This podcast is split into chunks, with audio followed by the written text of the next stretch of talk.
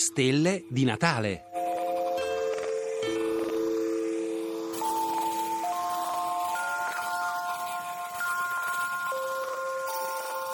La cintura di Orione. Uno degli asterismi più riconoscibili di tutto il cielo, tanto da essere identificata con nomi e significati diversi in tutti i luoghi del mondo, è la cosiddetta cintura di Orione, composta da tre splendide stelle azzurre che sembrano essere disposte in fila, una accanto all'altra, in un allineamento quasi perfetto. Il fatto che le tre stelle, Mintaka, Al-Nilam e Al-Nitak, abbiano quasi lo stesso splendore e siano separate da spazi quasi identici, rinforza l'impressione che siano in relazione tra loro, in fila, appunto. Ma a noi manca la visione tridimensionale di questa configurazione.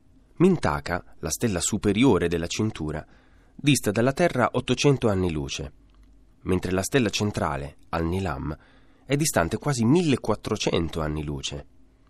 Infine la terza, Al-Nitak, appena 700. Le due estremità della cintura sono quasi altrettanto vicine a noi di quanto lo siano alla stella centrale. Dunque, nello spazio non c'è proprio nessun allineamento reale tra queste tre stelle. E la famosa cintura di Orione non è altro che un'illusione ottica. Perfetto esempio del fatto che le costellazioni non esistono.